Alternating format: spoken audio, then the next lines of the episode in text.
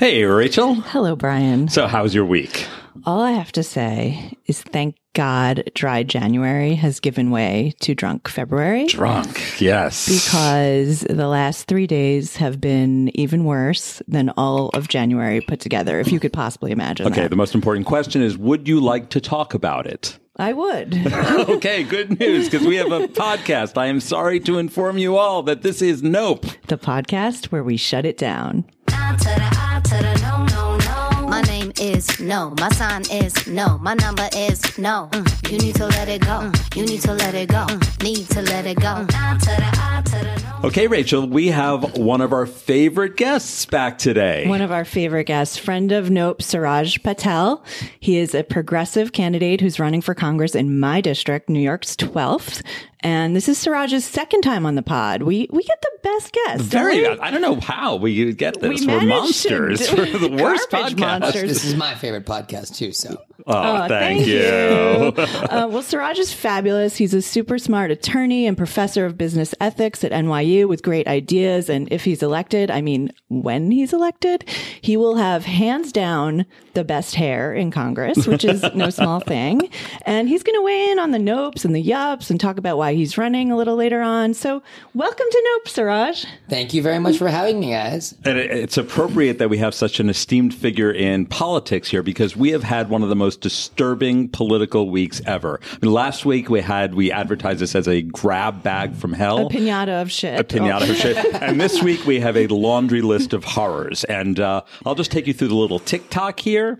On Monday we had the alleged Iowa caucuses. We're not really sure they happened. the tree falls in the woods.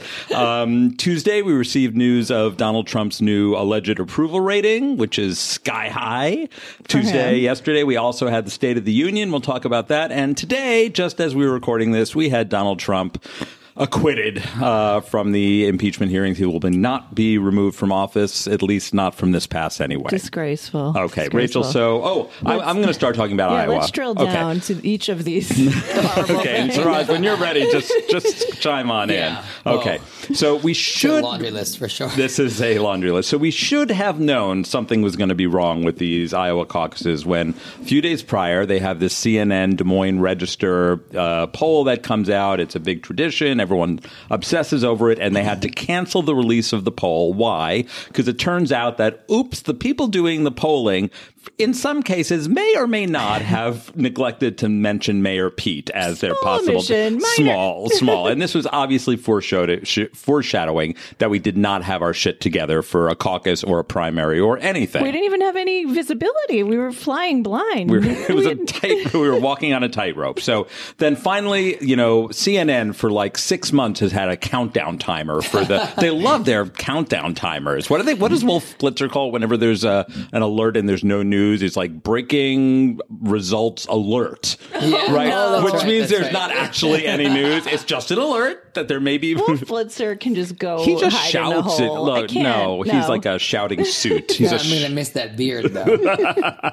I'd rather have Rachel Maddow in her dulcet tones. Just uh, Oh my god. okay. So These caucuses, I I just don't know. Honestly, like my takeaway from this whole thing is at a time when the Voting Rights Act is being gutted, when uh, you know, Republicans are trying to suppress the vote everywhere we look. Why are we using an arcane process in which there's all these people in gymnasiums and field hockey floors moving around the room in a public way? Yep. There was a photo in the New York Times where there were literally hurdles on the field hockey field. Like they literally have hurdles. you had to voting. jump over hurdles jumped to over vote. hurdles to well, vote. I'm glad you raised this because I was going to do this at the end, but let's jump right in about like why this is not democracy. No. Let's No. talk about all the reasons. First of all, people who has time if you're a a ma, working mom, a working parent, who can just take off from The like entire six o'clock till midnight to, to stand, stand in, in a, a gymnasium. Number one, they can't get there. Number two, br- voting. The tenet of voting is that it's supposed to be in private. This is not just in Anonymous. You public, so many it's like dynamics at play. it's on TV. What Yeah. if you're someone who has, like, if you're a doctor or a teacher or a psychologist, Or the or- owner of the local hardware store. right? You don't want to be in like. That's- yeah, that's right. That's Yeah, right. so it's it's fraught with peril. It's a disaster in so many ways. You know, or or if you you know uh, you know God forbid if you have a disability, if you have autism or something, you don't want to be around people under that peer pressure situation. Who might be judging you. Might be yeah. This is not. Uh, uh, you know, it's it's it's a joking matter to some extent because it's so stupid, but at the same time, it's a very serious thing. I mean, we have a Oh, yeah. serious representation problem, and this is such an outsized influence. Yeah. Well, flawed though it is, at least we get the results. At least we should get the first indication of really who's jumping to the head of the pack. But I think we all know by now that that was not the case. Um, things were going a little long. We weren't getting any results. The Iowa Democratic Party said they were holding the back out of an abundance of caution. And meanwhile, Quality control. Quality control. right, right. Meanwhile, all the live shots were like had been of uh, like they were all on college campuses, so they were all like ten thousand Bernie people and like three sad Biden people, mm-hmm. right, mm-hmm. and then mm-hmm. some like Yang gang people, right. And um, by ten o'clock, when there hadn't been results, the talking heads they were like simultaneously like in a panic and having an orgasm because like on the one hand they like they needed news to talk about on the other hand they're like yes we get to keep this going We for- finally could just say say whatever we want. Nobody's going to stop us. Any minute now. No. The ceiling can't hold us. And like by by ten o'clock, they're show, showing pictures of like janitors sweeping up the gyms that they all are in. Five simultaneous images of janitors sweeping up the gyms, and Brian Williams is like democracy in action. So Tuesday morning, when there are still no results, like literally they're showing the the the screen with zero zero zero. We find out what it was. It was this app, and the app is called that they're supposed to use. They say it didn't like affect the tabulation of the votes, just the reporting that's bullshit. It's called the app is called Shadow. and it was deployed by a nonprofit called Acronym. These names, you If the cannot. thing is, you know, the sad thing about this is like well, the lesson that these Democrats, the state party Democrats, the establishment sort of stale apparatus of, the, of our actual party as, as Democrats, that they're going to take from this is apps and technology are bad. Which is like, That's not the no, takeaway. no, Right. Give me should not be hanging the takeaway. chads. Give me the butterfly ballot Let's go back. backwards. Exactly. Is right. Unfortunately, I'm, I'm just terrified of what uh, hot takes So going come out of those this. names for something that's supposed to promote transparency, calling it Shadow, that's like Lev Parnas's um, what was it called, fraud, guarantee, That's bit the company. first thing I thought of. Like, was this app developed by Fraud Guarantee? like, you can't make this up. and of course, just my final takes on this is that, of course, the real winner, the only winner of this is Michael Bloomberg. Yes. Right? Because he was correct in saying, screw these four states. They're ridiculous. Yeah. Let's go for Super Tuesday. If we're in it to win it, let's just drop a quarter billion dollars Yeah. on, on where it I, matters. I mean, I gotta say that the the the bet, you know, there was another famous New York City mayor back when he was still sane, uh, named Rudy Giuliani, that ran on the same sort of idea. Let's just skip these states. He went to Florida, He went if I to remember. Florida. Thank God that didn't work out. Look at that guy; he's a caricature of himself. Yes. Um, but this, uh, yeah, for for Bloomberg, and, and remember, um, Super Tuesday.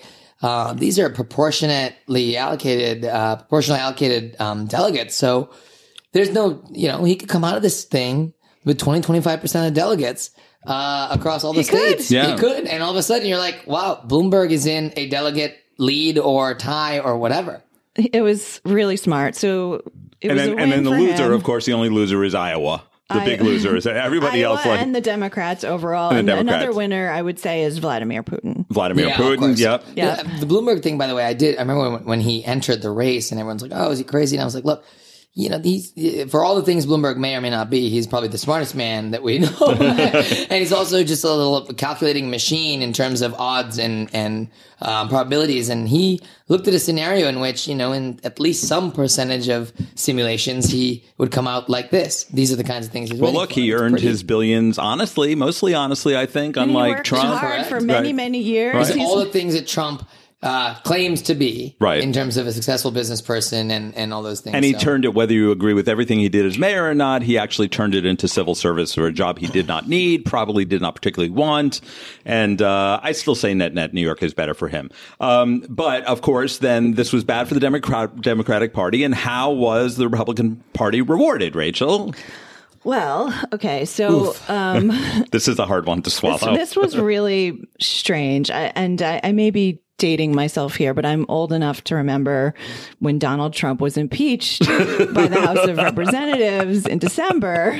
But here we are, six weeks later, and a new Gallup poll shows that his approval rating has hit 49%, which does not seem like a very high approval rating, but for him, it is a personal best since he took office in 2017. 50% of Americans. No, it, but it honestly begs the question, guys. With Democrats like these, who needs Republicans? If Right. we are constantly shooting ourselves in the foot or looking like a clown car or, you know, sending the same types of representatives back to Washington over and over and over, like, what are we, like, who else do we have to blame but ourselves? It's you know, true. it's, it's, uh, it- we've been gifted, uh, uh, one of the most, uh, corrupt, unethical, inept presidents to be able to defeat the ballot box. And yet we're somehow making him look like Handing A hero, him a wins. hero, a hero. Handing him wins. Unforced errors all the time. It's, it's, Yeah, yeah, Yeah. Yes. That was that was really crushing when I heard was that. crushing. And he has a 94% approval rating among Republicans. I, I just, how can this be? Are they mean, seeing the same person I that was we're listening seeing? to Andrew Yang today, and, and, and that's he, he's making a point of this. It's like, guys, we are supposed to be the party of, uh, you know, youth and hope and the future and um, technology. And if we can't build a simple app to do a simple election and make that election not be this arcane, um, unrepresentative process, you know. What are we doing here? Who Yeah. are who is leading? It It just How, are we really earning our right to be who we claim really, to be? Really, really, just like the best parts of the Democratic Party, that sort of optimism, that ideas party is so some. I don't know where it is. It's so in the back burner. And, we better and what fucking find is- it soon. Yeah, like, cause, Yeah. yeah, yeah. So, um, so there was that, and that happened on the same day as the State of the Union. which was yesterday as we're Which recording was- on Wednesday. yes, and, which I didn't um, watch. I was part of the read the transcript crew because I don't want to. First of all, it would make me so mad. Number one, number two, I'm not really interested in like the way he says it and the showmanship of it. And I ended up not even reading the transcript because, like, what's the point, right? Well, I guess I want. I was hungry for the slurring and the sniffing. I just like I, I couldn't avert my eyes, so I, I tuned in, and it was horrific. Um, from the chance of four more years to like even Nancy Pelosi having to introduce him as president of the United States. I she felt- should have just said, "Ladies and gentlemen, Donald J. Trump." Right. Or the impeached president of the United States. I, I just felt sick. And that was before the speech even began. so, mean- what, like, yeah, it was. How do we describe it? How can we even describe this? The man gave a known racist shock jock uh, a Congressional Medal of Freedom. That's an utter embarrassment um, to all the other recipients of the Congressional Medal of Freedom. yes. For Who 200 coined, who coined the phrase years. feminazi Yeah. feminazi. and countless other offenses called- over the years? Remember, do you guys remember Donovan McNabb? You know, when he was a Rush Limbaugh was fired from ESPN for being a racist about a black quarterback. You know, Right, Right. This is right. this is that guy. Right. He was a so champion of things. birtherism. He called Obama Barack the Magic Negro. You guys He- want to you want to hear a funny story? Actually, like Rush Yeah. Limbaugh story. Sadly, I have Rush Limbaugh story. So when I was in high school, um, the car I was driving in, in the summer, I used to do landscaping. So one of my first businesses I ran myself was landscape. I'm, I'm an avid gardener, so I had to use my dad's decade old Jeep Grand Cherokee that had. Uh, no air conditioning and only AM radio worked. and so I'm driving around in the summer. I listened to I listened to Rush at a summer job in high school. And Also, it wouldn't turn it. It was Rush Limbaugh, and he's like doing his stupid routine, and he's like, "Well, here's here's what I have right now. I've got this map in front of me of of all the brush fires in Africa, and that's where all the red is coming from. And these people are saying global warming is caused by America, and I'm like." Oh my god, I can't handle it anymore. So I pull out my Moto Razr flip phone and I dial 1070 and I get through and I get to be like, hey, genius, carbon dioxide, not carbon monoxide. Is the, cl- is the greenhouse gas we're talking about. he puts it and and you you were get on on the on show. To go air. on. Yeah. I wonder if I heard me you. A liberal idiot. And they hung up on me and he just started ranting about liberals. Good for you. It's a good thing he didn't know you were a brown person. Thank God. Speaking truth to power at a young age. I'm not, you know, I, I guess I, I, I tried to take down a future Congressional Medal of uh, Freedom recipient. That's just, it's, it's sad. It's just sad. I mean, I'm joking about it now, but it's Yeah. just sad. It's- and it's a sad time for the country that these are the the the blowhards that are that are getting accolades right now. Yeah, yeah. And there was an article in the Times over the weekend about how Trump and Jared Kushner, a real brain trust over there, they're baffled as to why they aren't doing better with uh, people of color, specifically black voters. Trump has a 90% disapproval rating among black voters. sad Super Bowl ad that It he was did? Pathetic. and then the, for me, like the whole thing of the speech that stuck out the most was just the suspiciously disproportionate number of black people in the audience who he was calling out in this pathetic attempt to pander to tokenism, them. yeah. Now, This is a concerted effort, though. You know, given that Democrats rely on, uh, you know, about ninety to ninety-five percent uh, of of black voters tend to vote Democratic, and that one of the big key reasons that Hillary Clinton lost was that in any state, if you bring that number down to ninety percent, uh, or if you suppress turnout in any way, uh, we have no chance of winning. This, after all, is a party uh, led um, to victory in the midterms by women of color. yeah. And he's making concerted effort to go right at our base and peel off two, three, four, five percent because it makes it nearly impossible to win any swing state. Yeah. And it just rem- reminds us that this election and these elections are not going to be won on Twitter, which is a 99% white platform. They're not going to be won anywhere besides on the streets and in the kitchen tables and the homes. In African American who need it neighborhoods, right. most. Yeah. Yeah. And, and so unless we're, as Democrats, talking about and centering opportunity, um, antics like, and, and I know I'm going to be controversial on this one, but like, you know, tearing up the State of the Union speech may feel good as a thing, uh, as a thing, but but this isn't. Let's not stoop to the level of the guy that um ha- ha- that got us here. Let's win with ideas and opportunity. I mean, It feels good. I know it's Right. cathartic. Right. it, it looked, I feel like it was, I, I admired her restraint. I, she didn't. If I was she her, didn't like. I like would have like piss on his burned it. neck or something. yes. yes. Because after sitting through that and having to be like looking at his neck the whole time, I, I don't know. I don't know what I would have done. Yeah. Yeah. I, I think I think it was a good move. I mean, maybe maybe it was cathartic. I don't know, just cathartic. she's but human, just like She's us. human. And If you cut her, does she not bleed? Like, she's, I, I, I think it I was think she has uh, compo- uh, composed herself with enough dignity through this whole process. If she wants to let loose a little, uh, I was okay with it. So. yeah. Yeah. Uh, It did. It did feel good. Don't no, don't doubt. Looking at it, it did feel quite good. But It was good because like the whole narrative was about how like he refused to shake her hand, and then like she kind of like. But it's not about people who are like, oh well, it's both sides. First he insulted her, and then she insulted. I don't think it's. I don't think it's a like a parody thing. I think she he had no right to not shake her hand, and she had every right to rip up his Yes. speech. Yeah. So- I mean, look, I- I, I guess it's both and. You know, a little bit of catharsis, a little bit of levity after all this stuff. We need it. We need do- it. Definitely need it. We need but we also need bold ideas. Yes, We also need It's a vision not- for the future. not- This is not going to do it. You know what I mean? Like, we'll forget about this. Call it jump an and, idiot like- over and over and over. It's is so necessary, not sufficient. it's necessary, but not sufficient. Exactly. Okay. Any uh, more? Any other observations on the State of the Union here? Um, well, I mean, the final, like, you know, shot for me was I was like ready for this like raging rebuttal from this Gretchen Whitmer, governor of Michigan. And, you know, she looks a lot like Sigourney Weaver. I was ready for her to like bring the fire. And it a- or was have an alien fi- Have battle an alien. Maybe, right. Maybe. Or be Zuul, like, you know, like in Ghostbusters. But she sounded like she needed a glass of water really desperately the whole well, time. she Marco was talking. Rubio. That's the curse of the of the response, right? Yes, it is the curse of the Nobody response. And I get it. It's it's not a great job, but like bring the fire. We're Yeah. in And dire the worst one, straits best here. one we've ever had was Nikki Haley. Nikki Haley was okay, but I think Stacey Abrams. But look was what the happened to. Nikki Haley. She became Last a year. demon. Mm-hmm. Stacey Abrams was. Yeah. Maybe one day we should. I mean, I tweeted this yesterday. We should just uh, just put a clip of my cousin Vinny. Yeah, like, everything this guy said is bullshit. Yeah. and just be done with it. That could have been the best State of the Union response we could have come up with. That's the one I tweeted. But I think that would have been a very Sufficient. quick one. Everybody would have heard it. We It should would have given gone an encore to future President Stacey Adam- Abrams. I would be all in Yes. favor of that. Yeah, yeah, like where where are these people? Where's like you know Hakeem Jeffries would have been good. Adam Schiff would have been good. Bring the bring the fire. I- I- That's my message. Okay. and then what did that all get us today as we were getting ready for this podcast?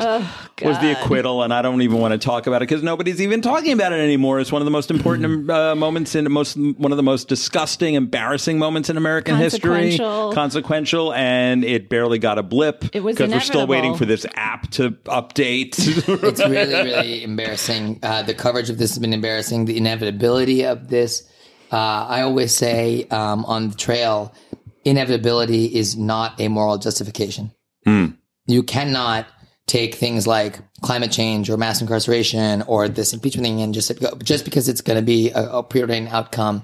It's on the media. It's on people to realize that, that that's not okay to just then sweep under the rug just because it's inevitable. Like we have an obligation to, To call be these things out, to be yeah. outraged, to be righteously indignant about um, the system we've created Yeah. and let ourselves live in to where these kinds of things are just sort of kicked down the road. The can, the, the- you know, we always talk about like the kicking the can down the road on some of these issues. Like the road's over. the road is over. Sandy happened, Right, right? Climate right. change already happened. Like precipitation crises are already existing all across the, across the country. So, um, but yeah, anyway, it's just it's it's embarrassing. Though hat tip to uh, Mitt Romney. Yeah, Oh, but isn't it also a little mittens as she as he's known in his home state? um, but it's also a little bit of an outrage. I'm glad he did it. Don't get me wrong, and it did show some cor- courage to to break with the cult of Trump that seems to have seized everybody else in that chamber.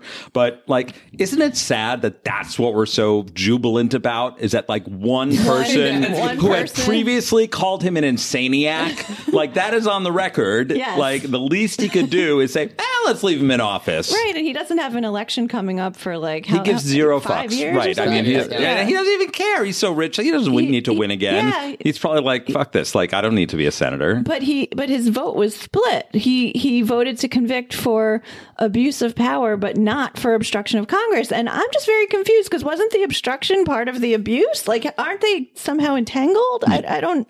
I need his justification. I can't understand. I'm it. sure we'll I hear. will say this though. There, so I, you know, I'm an advocate of term limits, and one of the reasons is because you'll notice across this. I just thought of this, by the way, but the this Trump presidency, the most courageous moves from uh, Republicans have come from people like John McCain, who is who is going to be retiring.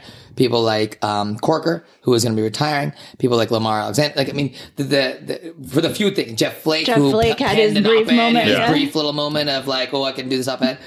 Um, and there's something to be said about being released from the pressure of the hamster wheel of reelection that allows you to take bold and courageous. These are, I mean, let me like preface this with like slightly courageous, but it's still things Human. allow you to bold human things and, and, you know, term limits where you're looking at two terms for senators, which is 12 years and, and let's call it four terms for Congress people.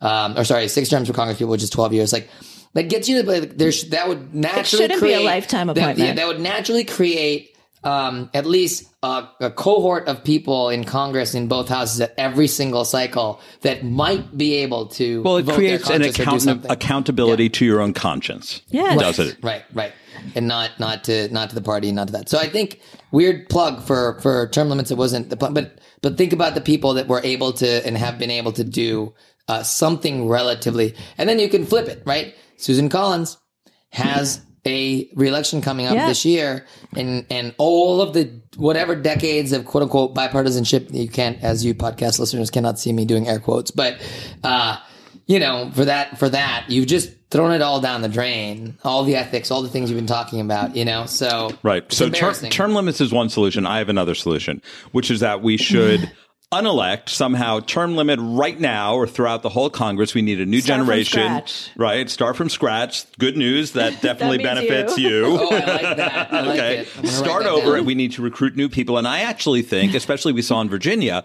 a good source of new blood is the state legislatures. It's Yes. hard to win. It's hard to be in a state legislature. Yeah. And, um, And those are, it's a good, succeed it's a good pro- Obama came from the state legislature. It's great. So I have my first nomination Okay. of a state I vote a feeling I know who who, who should immediately be elevated to Congress. It is Tennessee State Representative Kent Calfee. Oh, Yes, and he I- made the he made the rounds this week for his both for his courageous votes, but also he was in the State of the State address in Tennessee, and there was a photo of him drinking uh, Hershey's chocolate syrup straight out of those brown like bottles, like chugging it. Yes. and uh, it was perplexing. and he had something in his hand. Yeah, at, at first I thought it was a bot. It was a. It was a, like a kind bar. I thought it was a biscotti. I thought it was a light bulb. But when, when we zoomed in, we realized it was Left was- hand TBD, right hand clearly Hershey's syrup. Yes, he was. Okay, he was and he had like a puckered face, like he was like like it was tart or Yeah, something. he was really enjoying it. right. Yes.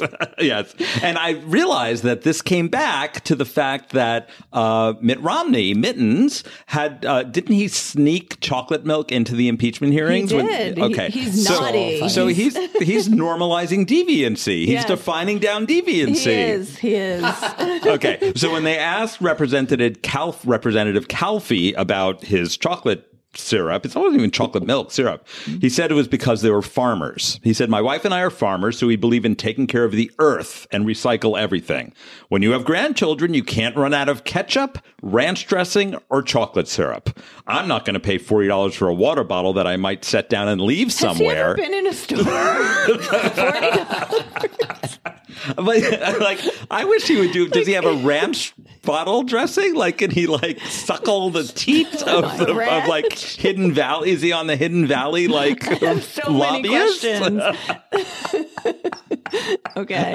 Pretty, pretty incredible, actually. This is remarkable. He's owning it. I mean, and, like there are water bottles that don't cost forty dollars. You can get like a Kirkland water bottle at, at Costco for like twenty I cents. don't Or you know can just buy one plastic bottle and just keep reusing that one. Yes. Like whatever. He doesn't need the like The UFB syrup. free whatever. This is a made up story. He is drinking chocolate syrup straight. No, he's drinking Jesus juice. That's what he's drinking. Yeah. Yeah. There's a Yeah. reason that is a non see through bottle. Yeah. He's Oh. clearly something. Oh, okay. There's some juice in there. Okay, so Suraj, this is a uh, key question for your Ooh, this is the hot seat. forthcoming term in Congress. When you are serving in the Congress of the United States of America, what will you be drinking on the floor Oh, during the State of the Especially Union? Given how the tenor of this conversation went, uh, this is embarrassing. But so I grew up, you know, I grew up vegetarian, so I grew up Hindu, so almost all the protein in South. Carolina, right? yeah, and and we we um uh.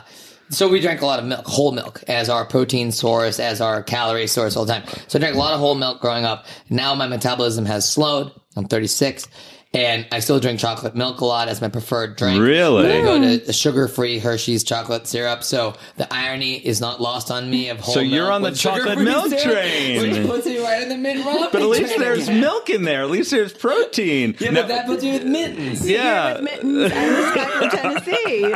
Son of a like Now, a- would you now new would you consider switching to soy milk or almond milk? Still vegetarian, still filled with protein. I'm a milk purist and still still really like regular milk. I think, Okay, you know? Okay. Um, Hear that? All the dairy farmers of Long Island City. Suraj Patel is in your camp. He's the one for you. All of this politics this week, February 2020. Shut it down, No, Rach. absolutely no, not. No, no. Oh, Uh, we good need God, new- make it stop. No. Make no. it stop. Only how many New days? topics. 22 days to go. 20 oh, there's 29 days. I can't do the math. There's a bunch It's of a weeks to go. It's- yeah. Yeah. Well, Yeah. terrible. okay. terrible. Um, I'm going to lighten the mood here a little bit. And I am going to jump across the pond, the Atlantic, to the United Kingdom of Great Britain and Northern Ireland, as they like to call it. And uh, they've been through a lot this year. They have. In the last year or two. They've, Probably just as much as we have. yeah, they've been through Brexit. And They've been through Megxit. Megxit. Yeah. So they need a new enthusiasm. You know, they say like during the Great Depression, that's when all the like golden age of Hollywood, all the like silly musicals and movies came out. People needed diversions and Yes. entertainment. Well, they have gone gaga for a new song. I think it's the number one song there. It's certainly the most viral song, and it is called Dinosaurs in Love.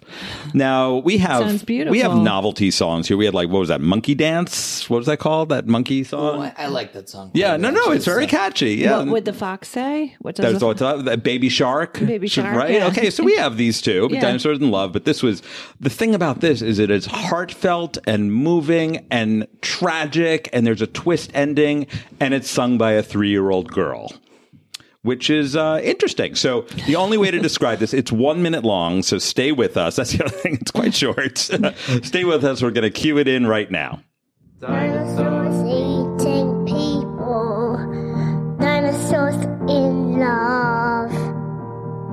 Dinosaurs having a party. They eat fruit and cucumber. They fell in love. Then what they do? They say thank you. A big bang came and they and they died. Dinosaurs, dinosaurs fell in love, but they didn't say goodbye. But they didn't say goodbye. Okay, this is sung by a young girl named Fen Rosenthal. Her father's name is Tom Rosenthal, and he's a professional musician, but he claims he did not write this for her. They just live in a culture of songwriting in their household. They She's walk a down good the songwriter. They walk down the grocery Prodigy. aisles, and, Yeah. and and he claims this was completely improvised. and it has it's a real song. It has everything. It has a verse, chorus, a reprise, and a surprise twist at the end. You just heard. I'm going to play it for AJ tonight. yeah, I think he's, going to gonna dance love it. around like Yeah. he does to Meghan Trainor. No, What's, Uh, her, what's her name? The the singer? her name is Fenn, F E N N, Rosenthal. So famous Irish Jewish name, I guess. the, the noted musicians of I- Ireland and Israel. Um, and uh, Jimmy Fallon covered it. And um, I think it's a beautiful song. I'm all. I'm all for it. I think it's really it has deeper meaning. I think it's about the fading influence of the US and Britain. Yeah, that's right. So it really is about we fell in love at the beginning. We were in love. And then there was a big bang. And we ate cucumbers. We ate cucumbers at one point, I'm sure. And there was a big bang, and then we all died, and there was never a chance to say, Say goodbye. goodbye. Oh, at first we said thank you, and then there's never a chance to say goodbye. But Fenn, Fenn, um, I think it represents something really More uh, disturbing really than to, these days. You know, and a, a, a acceptance that sometimes it's time to move on. But Fenn, I can't wait till she gets to uh, a couple of years older older than this, and we hear uh, an addendum to the song that Yep. the dinosaurs did not die. We have birds. Yeah, they're the The descendants. end of something And in comes a fact, new the beginning. dinosaurs had feathers. We know now. Perhaps we can fly. Maybe there's a later. dir- maybe there. I believe we can fly. That's a I beautiful. believe we that's can a beautiful, touch the sky. Beautiful message. Yeah, Yeah, yeah, and maybe there'll be a Jurassic Fenn, you are Park. listening and, and you understand Fenn, that. Fenn is- And, and, and New York and America, the same thing can happen. We turn, turn the page on this stuff and let's fly. Okay, so once again, Suraj, I'm going to put you on the spot. Um, if you had a campaign theme song, there's been a lot that have uh, sort of uh, caught headlines and been inspirations through the years, right? Remember the first Clinton election was uh, "Don't Stop Thinking About Tomorrow," Right, right. right. And then uh, I remember when uh, Reagan used "Born in the USA" and Bruce Springsteen shut it down. It's always sort of a important cultural touch point for yeah, campaigns. Trump uses "You can't always get what you want," which I Which always find is like very Is that what he does? I did not Yes, yes, and the Rolling Stones There's a great uh, daily ep- the da- episode of the Daily about how all the Democratic candidates choose their theme songs. Mm-hmm. So, since you are on footing with all of those people, let, I'm going to ask you, what would your theme song be? Uh, well, considering how 2020 has gone so far, I think uh, "Thank You" next Yes. would be about the most uh, appropriate thing. Yes. I'm I'm so very grateful. right, Yes. so we're, Ariana, you know, it's yeah, the time. It's we're time. grateful to the people who have served. Thank you, Thank you. but Goodbye. we're ready to move on. Yes. Next, all right. Some less than others, but We're not going to ask you to name your opponent, but I think she would qualify for Yes. the, the thank you part of the next. And you are true, that's next. true, that's true. Okay, so what what are we shutting down here? Uh, We like the song. We like the song. We're I- shutting down what it represents. Yes. Which is the the rift between the US and the UK that was completely unnecessary, was brought on by two insaniacs who somehow scammed their way into office. Yes. And here we are. and we need to just transcend and move on and We fly. need to rise above, Rise like above. like Ariana. Shut it down. Nope. Absolutely not. No. Okay, Rachel, you have uh, one more topic before we get to our yes, yups. Yes. Um, so I don't mean to revisit a traumatic topic for New York's 12th district, but I want to talk about the aborted Amazon HQ2 in Long Island City. Um, to backtrack for those of you who've been living under a rock, there was this huge national bake off with cities submitting proposals, begging Amazon to come to, you know, cities all over the country. And the whole thing was a sham. Jeff Bezos was planning on coming to New York City the whole time. He just wanted to grift from the local governments and see how much he could get. But what I didn't realize was the whole why behind the why. and the reason why he wanted to get these huge kickbacks is because he's jealous of Elon Musk. It's I never- of bonkers. I read never this thought of article this. too, and I, I- was like, wow.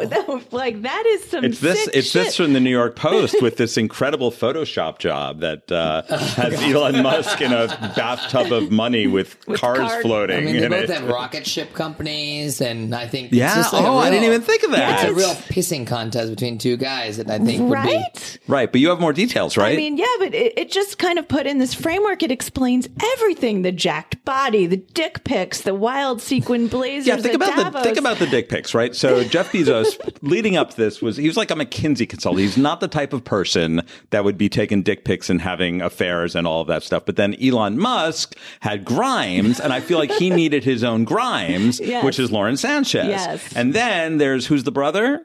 Um, Michael Sanchez, Right, and then that's Azealia Banks to the Grimes. Yes. Re- re- refresh that story. At some point, So Azealia Banks and Grimes were like collaborating on an album, and Azealia went to Elon Musk's house in L.A. and somehow they she forgot got, like, about her and she got her. locked into the alcove for three days. Yeah, because like Elon Musk had tweeted something very controversial, and uh, and Grimes was dutifully trying to calm him down. okay, so he was walking in the footsteps of Elon Musk. Yes, yes, absolutely. So um, it's just like it's just crazy to think that this was the impetus behind this whole Bake Off. But there was a whole Bloomberg article about it, and so what happened was in 2014, Elon Musk got 1.3 billion dollars in incentives from Nevada to build a battery plant. Oh, I didn't there. know that. I didn't know he got that. And Jeff Bezos became obsessed with it. In meetings, he was like just going bananas with envy about how Musk had pitted five states against each other in this bidding war. And he wondered, like, why is Amazon okay with just accepting these paltry offers? And so he flew off the handle in 2017 when like there was an Amazon executive who sent out a congratulatory email because his team got f- a paltry 40 million dollars in government Crazy thing is they don't pay taxes on any of this anyway. Like and and he was like forty million dollars. I have that in my couch cushions. I have that in my back pocket. This is nothing. So that's why he did this whole thing. So Suraj, as like an expert in business ethics, what do you think about all this? Like, does this change the game for how you think about what happened here? I mean, you mean this article and this yeah, whole or just idea? like, or I just mean, like knowing. it's so uncharacteristic of somebody to get that uh, reactive and rivalrous about another oligarch. You know what I mean? I, I just think what a mess uh, that we have ourselves in. That we've created a system that allows people like this on a whim to dictate um, terms. Clearly, we have a problem uh, nationally with these sweepstakes, with these sort of pitting states against each other, and this race to the bottom, basically. Um, I was reading an article that's very interesting as well about sort of the upper Midwest, Minnesota, Michigan, uh, Ohio, etc. And the idea that like a lot of these auto jobs did not go to China, they did not go to Mexico. They went, went to, to- Alabama, South Carolina, Yeah. you know, all these cars. You know, they went to states without Tennessee, unionization. yeah. They went to states that would offer billions of dollars in subsidies. It's like we're pitting ourselves against one another, and uh, there has to be some sort of national reform Yes. uh, around these things. yes, But absolutely. whew, what a funny story that was uh, on. Yeah, on Bezos that and was good investigative synthesis. I mean, I know that it was reported elsewhere, but good job, like tying the strands together. You For tied, me? yes, Yeah, yeah, thank you. good for you. You pitched the story, yeah, to this very hard editorial team. Here. Rachel's like, I want to talk about Elon Musk and Jeff. Yeah, I'm like, yeah, whatever. Yeah. It's like, yeah, well, I mean, it's just interesting because his personal life is also such a mess now. It's like, Well, Well, thanks to the Grimes. Michael Sanchez. No, the brother of Lauren Sanchez is now suing Jeff Bezos for defamation. But he worked for But, like he's the AMI one who, and David he's Pecker, The one who like- gave them the dick pic. So how is the dick pic giver suing the man? Dick pic getter. I'm also Wait, that's there's- that should I'm be a whole section in business ethics. Yeah, Like, that's right. Look, even something else is weirdly up. Like I don't know. There's only a few people out there I've ever seen in my life that get get younger and more jacked as they get actually older. Oh, Yes. yeah. Jeff, Tom Brady. These are people that there's some secret place out there that we all need to know about. It's called what the dog pound, right? Isn't, isn't that the isn't that the like it's up in uh, Hudson Square? That's where all the like celebrities go and they do the like you know the, The like HGH. rope no, thing. no, I think there are No. stem cells and things No, there's involved. There are HGH. Oh, okay. experimental Yeah. therapies we don't know about. that- Yes, that they're something- doing things. They have to They're be. doing things. there's okay, no- okay. no- Shut down the things they're doing, please. Whatever it is, the All tax right. breaks, the, The HGH, the pissing dog matches. We don't want no this. Grimes. No. Grimes, make this stop. Just shoot yourselves. Grimes and into Lauren. Sanchez should like have a little summit and and like make an end to this. They, Let the yes, women run the world. Let the women run the world, and the, those two can go like in orbit. I don't know. Shut it down. Absolutely no. not. okay. To orbit. Okay. um, this is the part of the podcast where we turn to the little rays of light, the little beacons of hope that gave us a little piece of joy this week. And usually Rachel and I trade yups. We have little things, but this week all of our yup All goes our to yups. Suraj. Yes. Uh, and it gives us a little time to do a little interview with you. Oh, amazing! Thank you. Up to you. Okay. So I'm going to kick it off with a question. So uh, last time you ran a super impressive campaign and uh, you got more, I think, more donations than your entrenched incumbent. Is that Oh, correct? this yeah, this time. the last or last time or This time. Oh, this time. Right. So you've got the base that's ready to go. And still we saw you in the last campaign. We had you uh we had you on. And did we have you on last campaign or was it Yes. two campaigns ago? ago? No, it was. Oh, the it's the last- yeah, yeah, Thank. God not third campaign. But we saw how hard it seemed like, frankly, a big pain in the ass. I mean, we supported you. We both wrote checks to you. We went to fundraiser, and like, w- my question is, why would you want to do this again? It seems like a lot personally to put yourself It's grueling, through. yeah. Grueling. It it is grueling. I cannot lie to you about that. But um, you know, you you learn a lot when you lose an election like that. Um, but you also realize the stakes are really high, and they probably couldn't be higher. And personally speaking, I think, uh, and for the city of New York, it's the same thing. Doing the safe thing, like doing the same thing, can sometimes be the more dangerous choice, the riskier choice. I mean, this is a change election, and we can't and I couldn't live with myself if if no serious choice were granted with a bold vision for the future um, that's progressive that is saying look enough is enough. It's time to turn the page on the status quo.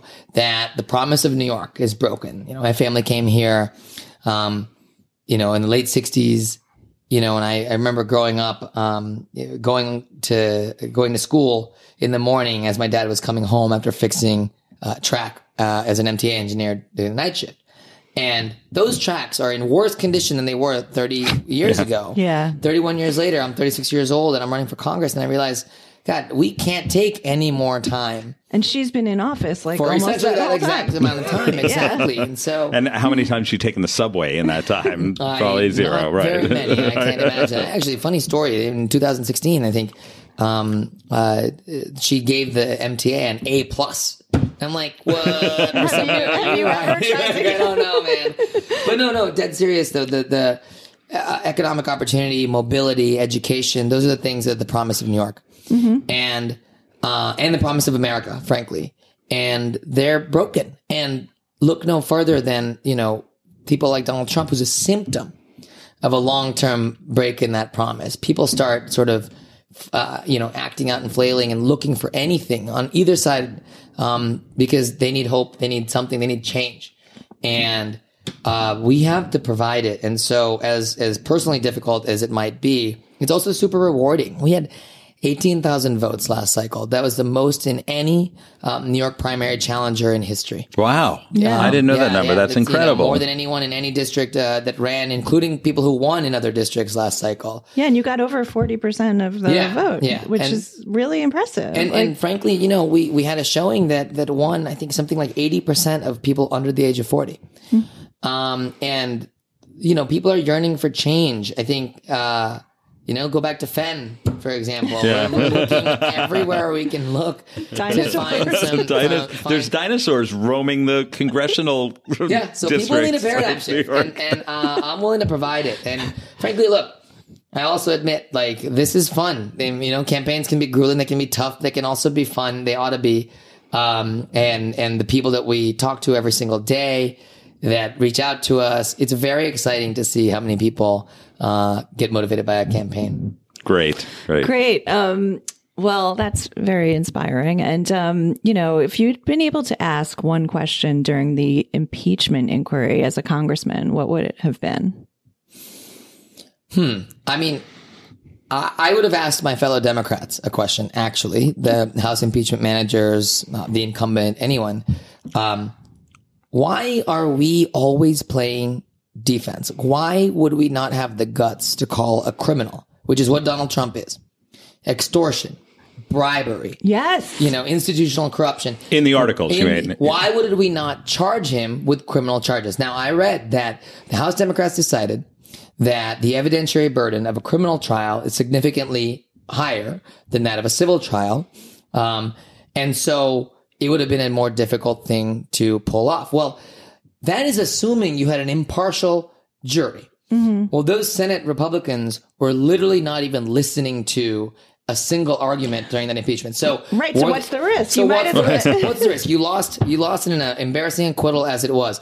But at least you know, and you your charges of abuse of Congress. Congress is a thirteen percent approval rating. You almost boosted his status. Yeah. Go ahead, abuse them, right. The dumbest, yeah, uh, the one of the, uh, the Obstruction of least Congress, liked uh, branches of government. So, I think as Democrats, like, why not? Why are we always losing and arguing on process while Republicans are talking about substance, whether it's bad substance or not? They're at least, you know, and wh- where are our tacticians? Well, and it, it let it let Alan Dershowitz get up there and say, "Well, this is not a crime." But if he'd been impeached of a crime, crime, or it would be multiple a- crimes, then that would be And the at least as you know, why did we work so hard? Everyone in this, you know, eh, the two of you and I, and everyone in uh, that's listening probably busted their ass to win the 2018 elections, to donate, to knock on doors, to make phone calls. Yes. And if we are electing Democrats, but they are refusing to wield the power we're giving them, then we need better Democrats. Yes, Yeah. absolutely.